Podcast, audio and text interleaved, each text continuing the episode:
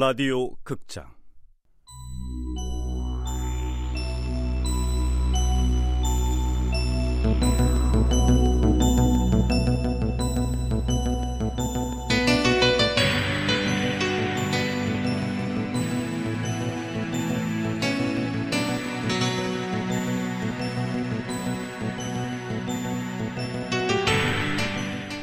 악마는 법정에 서지 않는다.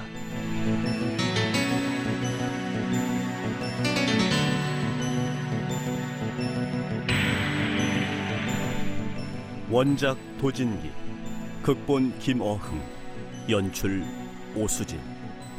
17번째.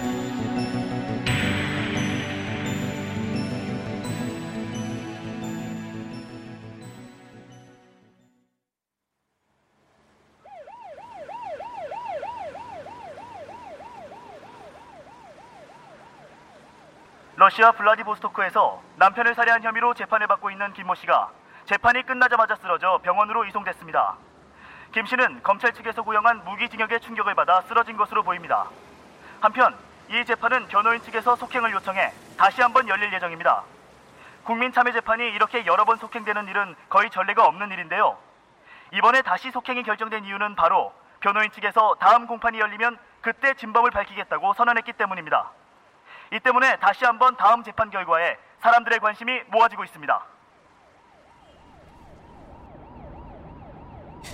언니, 정신 좀 차려봐. 언니. 하나구나.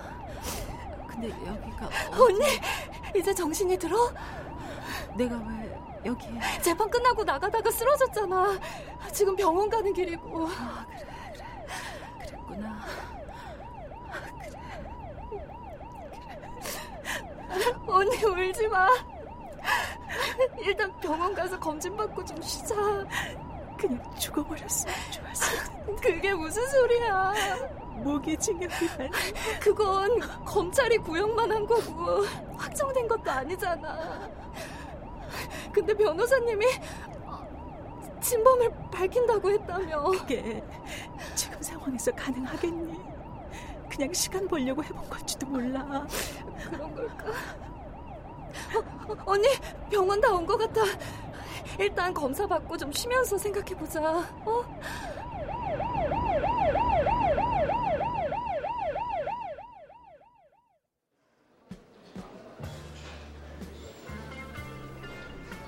예, 목동 종합병원이요.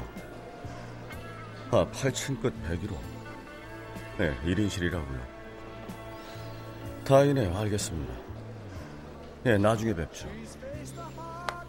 김현아예요? 어떻게 됐대? 지금 검사 끝나고 입원했는데 뭐 별 이상은 없네.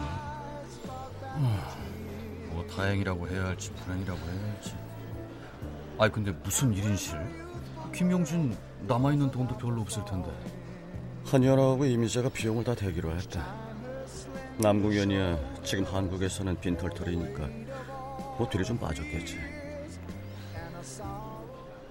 근데 한연우가 돈을 내는 게 좀 놀랍구만.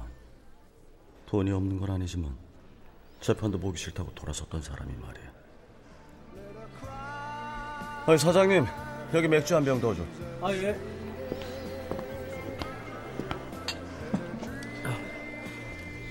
야, 우리 고진 변호사님 인터넷 스타 되셨네. 여기 인터넷 기사 좀 보세요. 이 팀장이 좀 읽어봐. 요새 작은 글씨가 잘 안 보여. 야, 이번 재판 관련 기사 댓글이 끝도 없이 달렸네. 그 뒤에서 사람도 죽여준다는 뒷구멍 변호사 연락처 아시는 분 있나요? 저도 그 변호사에게 의뢰할 일이 좀 있어요. 죽이고 싶은 사람이 있어요. 그 변호사 특수부대 출신이라는데 그게 사실인가요? 칼 한 자루 손에 쥐면 일당백이라고 하던데. 변호사하고 피고인하고 내연 관계라는 소문도 있던데. 재판이 아주 드라마틱혀. 변호사가 다음 재판에서 진범을 밝히겠다고 했는데 그거 다 거짓말이고 나중에 법정에서 범인은 변호인인 접니다. 막 그런 반전 있는 거 아니야? 얼굴 예쁘다고 형량이 줄어들고 하는 사례들이 종종 있습니다. 이번 재판에서는 그런 비합리적인 일은 절대 일어나지 말아야 합니다. 예쁜 것들은 그런 거 다 이용해가면서 지들 하고 싶은 대로 살아왔습니다. 이번에 꼭 엄벌을 내려야 합니다. 이야, 진짜 별별 댓글이 다 있네. 어? 아유, 근데 이 마지막에 읽은 댓글은 꼭 구호경이 써놓은 것 같은데.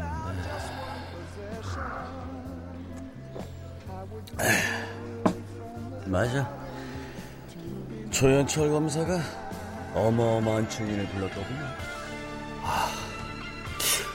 아니 그냥 전 조 검사한테 김명진이 구속된 뒤에 경규란이 형님을 소개했다는 얘기를 살짝 꺼낸 것밖에 없는데, 아이 그 자식이 그걸 물고 들어가서 그 구호경위를 찾아내가지고 딱 법정에 세울 줄이야 누가 알았겠습니까? 나는 근데 어떻게 구호경위를 찾아냈을까? 그야 뭐 내가 김명진을 만났던 게 신창순이 죽기 전이라는 사실을 조 검사가 알고 있었겠지. 근데 자네는 거기다 대고 김명진이 구속되고 나서야 날 소개받았다고 했으니 앞뒤가 안 맞잖아. 독사 같은 조 검사에게 뭔가 촉이 왔겠지. 그래서 경규란이를 불러서 물어보니 자연스럽게 구호경 얘기도 나왔을 테고. 근데 경규란이야 구호경이 법정에 나와 절한증언을 할 거라고는 상상도 못했을 거고. 그러면 조 검사는 형님과 김명진이 그 전에 이미 만났던 사실을 어떻게 알았을까요? 김명진이 조사받을 때 얼핏 얘기했을 수도 있겠지. 몇 시간씩 조사받다 보면 판단이 안 서잖아. 이게 할 얘기인지 아닌지 말이야. 조 검사 입장에서는 나하고 김명진이 그 전에 만났던 게 별거 아닌 일이었는데 자네가 나중에 불을 딱 붙인 거지. 예. 면목이 없습니다. 근데 그 구호경이라는 여자는 참 왜 그랬을까요? 이유? 아까 읽은 댓글 보면 짐작이 가지 않나? 자기는 갖지 못한 것을 가진 사람이 바로 자기 옆에 있다는 거. 자기 자신에 대한 원망보다는 그 가진 자에 대한 강한 미움으로 넘어가기 쉽잖아. 질투겠지요. 예쁘니까. 하여튼 자네 덕분에 이제 재판은 유죄 쪽으로 기울었어.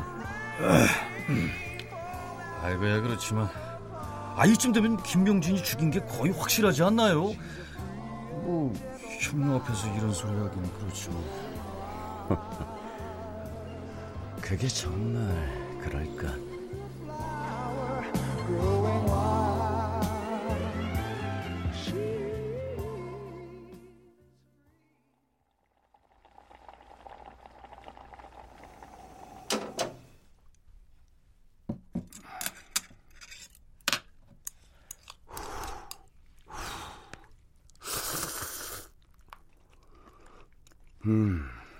역시 밤에 생각이 많아지면 배가 고프다니까.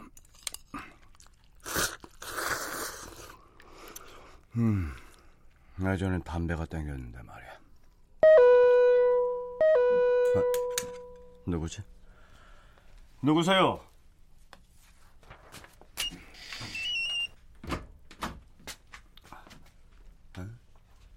아무도 없잖아. 누가 장난친 건가? 뭐지? 편지? 경규란 드림? 어디 볼까? 직접 뵙고 사과드려야 하는데 차마 얼굴도 못 마주칠 정도로 죄송해서 이렇게 편지 남깁니다. 제가 검사 앞에서 아무 생각 없이 얘기를 하는 바람에 일이 이렇게 된 것 같아 명진이나 변호사님을 뵐 면목이 없네요. 사실 명진인 변호사님을 만나 남편을 죽여달라고 말했다가 거절당했다고 저랑 오경이한테 얘기했어요. 자기가 너무 바보 같았다면서요. 변호사님이 나중에 저한테 이상한 여자를 소개해줬다고 할까봐 걱정을 했을 수도 있었겠죠. 명진이도 남편을 정말로 죽이고 싶었던 순간이 있었을지도 몰라요. 하지만 그렇게 저나 오경이한테 털어놨다는 건 그런 마음이 이미 다 사라졌다는 걸 뜻하지 않을까요? 친구라고 감싸는 건 아닙니다. 변호사님도 당연히 사실을 아실 거라고 믿습니다. 제발 재판에서 말씀하신 대로 진범을 잡아주세요. 경규란 드림. 그 시체까지도 예쁘구만. 그나저나 이렇게 편지를 받았으니 답장을 보내는 게 도리에 맞겠지.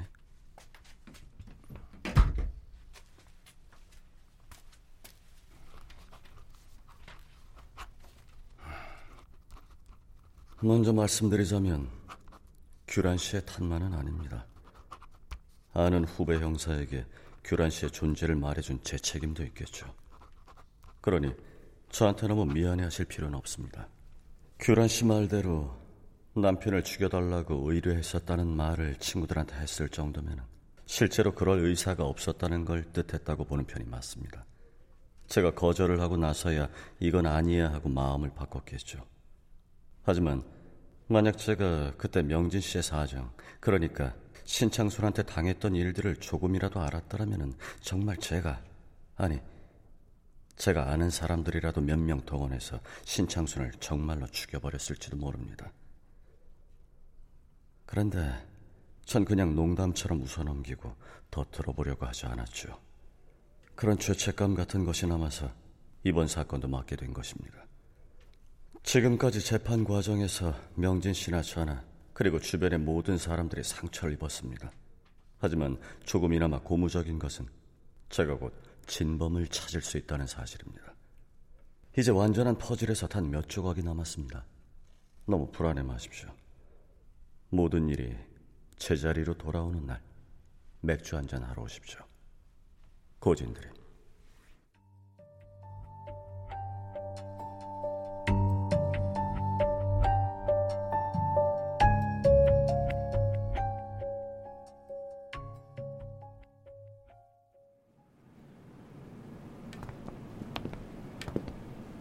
이렇게 불쑥 찾아가도 되는 건지 모르겠어요. 이 팀장은 말이야, 사과하러 가려고도 혼자 가지 왜 날 꼭 달고 가려고 그래? 아유, 형님이라도 있어야 덜 서먹서먹하죠. 그래도 전 형사고 상대는 사건의 피의자인데 아니 뭐 사실 사과할 필요가 있을까 고민했지만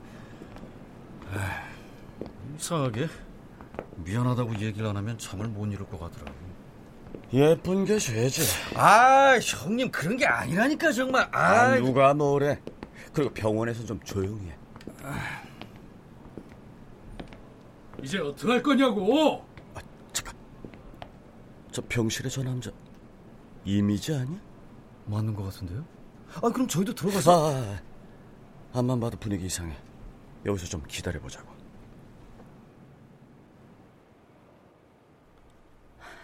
오빠, 물 좀 마시고 진정해요, 네? 내가 진정하게 됐니? 이거 좀 봐봐. 이게 뭔데요? 차용증?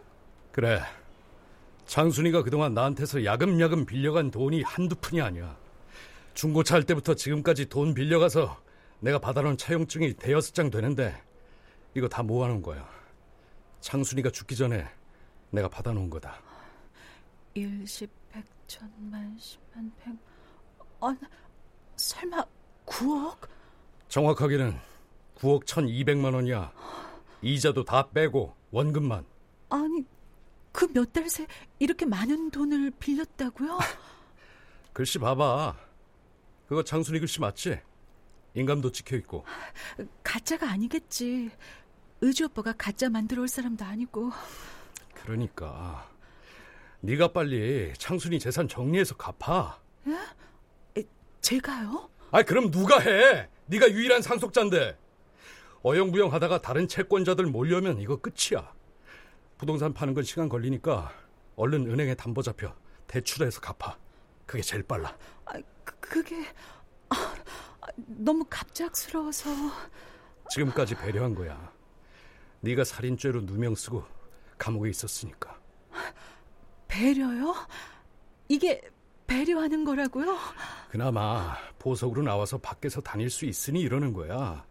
재판 상황이 더 안 좋아지기 전에 얼른 처리해줘. 우리가 남도 아니고 이러면 안 되지. 아니, 오빠 사정은 알겠는데 너무 갑작스러워서. 좀 여유를 주면 안 되나요? 오빠도 내 사정 알잖아요. 저 지금 너무 힘들어서 유산이고 뭐고 파악할 시간이... 그 유산이 문제라고. 에?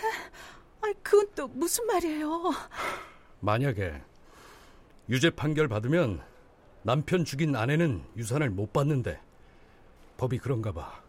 그러면 그 재산이 어디로 갈지 모르고 골치만 아파져.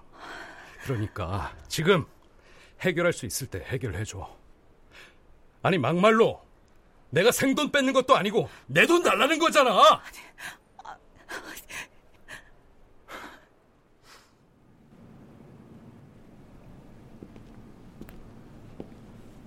야, 이건 좀 심각한데요. 지금 돈 문제를 꺼내면 임 사장도 나름대로 급한 사연이 있겠지. 변호사님, 여기서 뭐 하세요? 우리 형사님도 같이 오셨네. 무슨 일로 여길다? 지금 막 왔습니다. 이제 들어가려고요. 이제야 나왔다. 여기 변호사님도 오셨어. 언제 오셨어요, 변호사님? 오셨어요? 방금 왔습니다. 임 사장님이 와 계신 줄은 몰랐네요. 근데 형사님은 왜 여길? 먼저 여러 가지로 죄송하기도 했습니다. 김명진 씨가 유죄일지 무죄일지는 배심원들이 결정하겠지만 그걸 떠나서 제 실수 때문에 재판에 불리한 증인이 나오게 돼서 그만.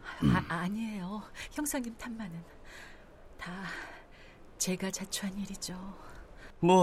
다들 자기 탓만 하는군요. 아주 바른 자세들입니다. 그럼 저희님은 이 팀장이 사과하러 와야겠는데 혼자 오기 민망하다고 해서 온 거라. 이 팀장, 사과 더 했으면은 우리 그만 가볼까?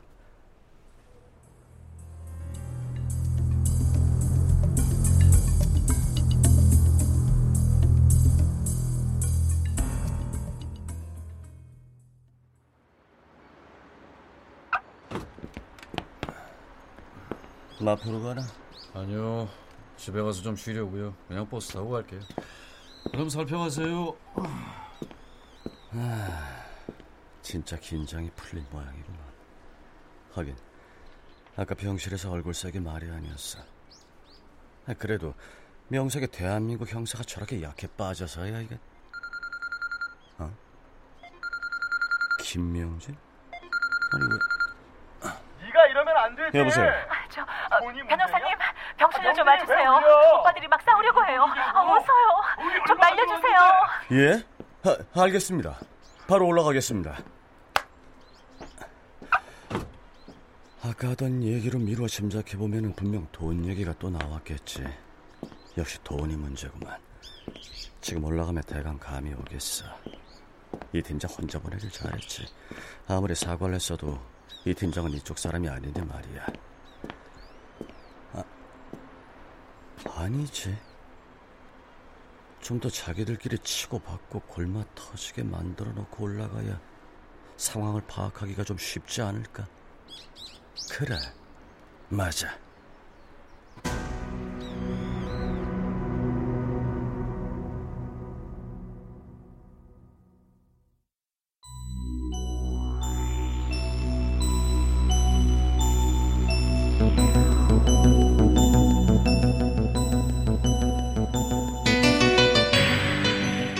라디오 극장 악마는 법정에 서지 않는다.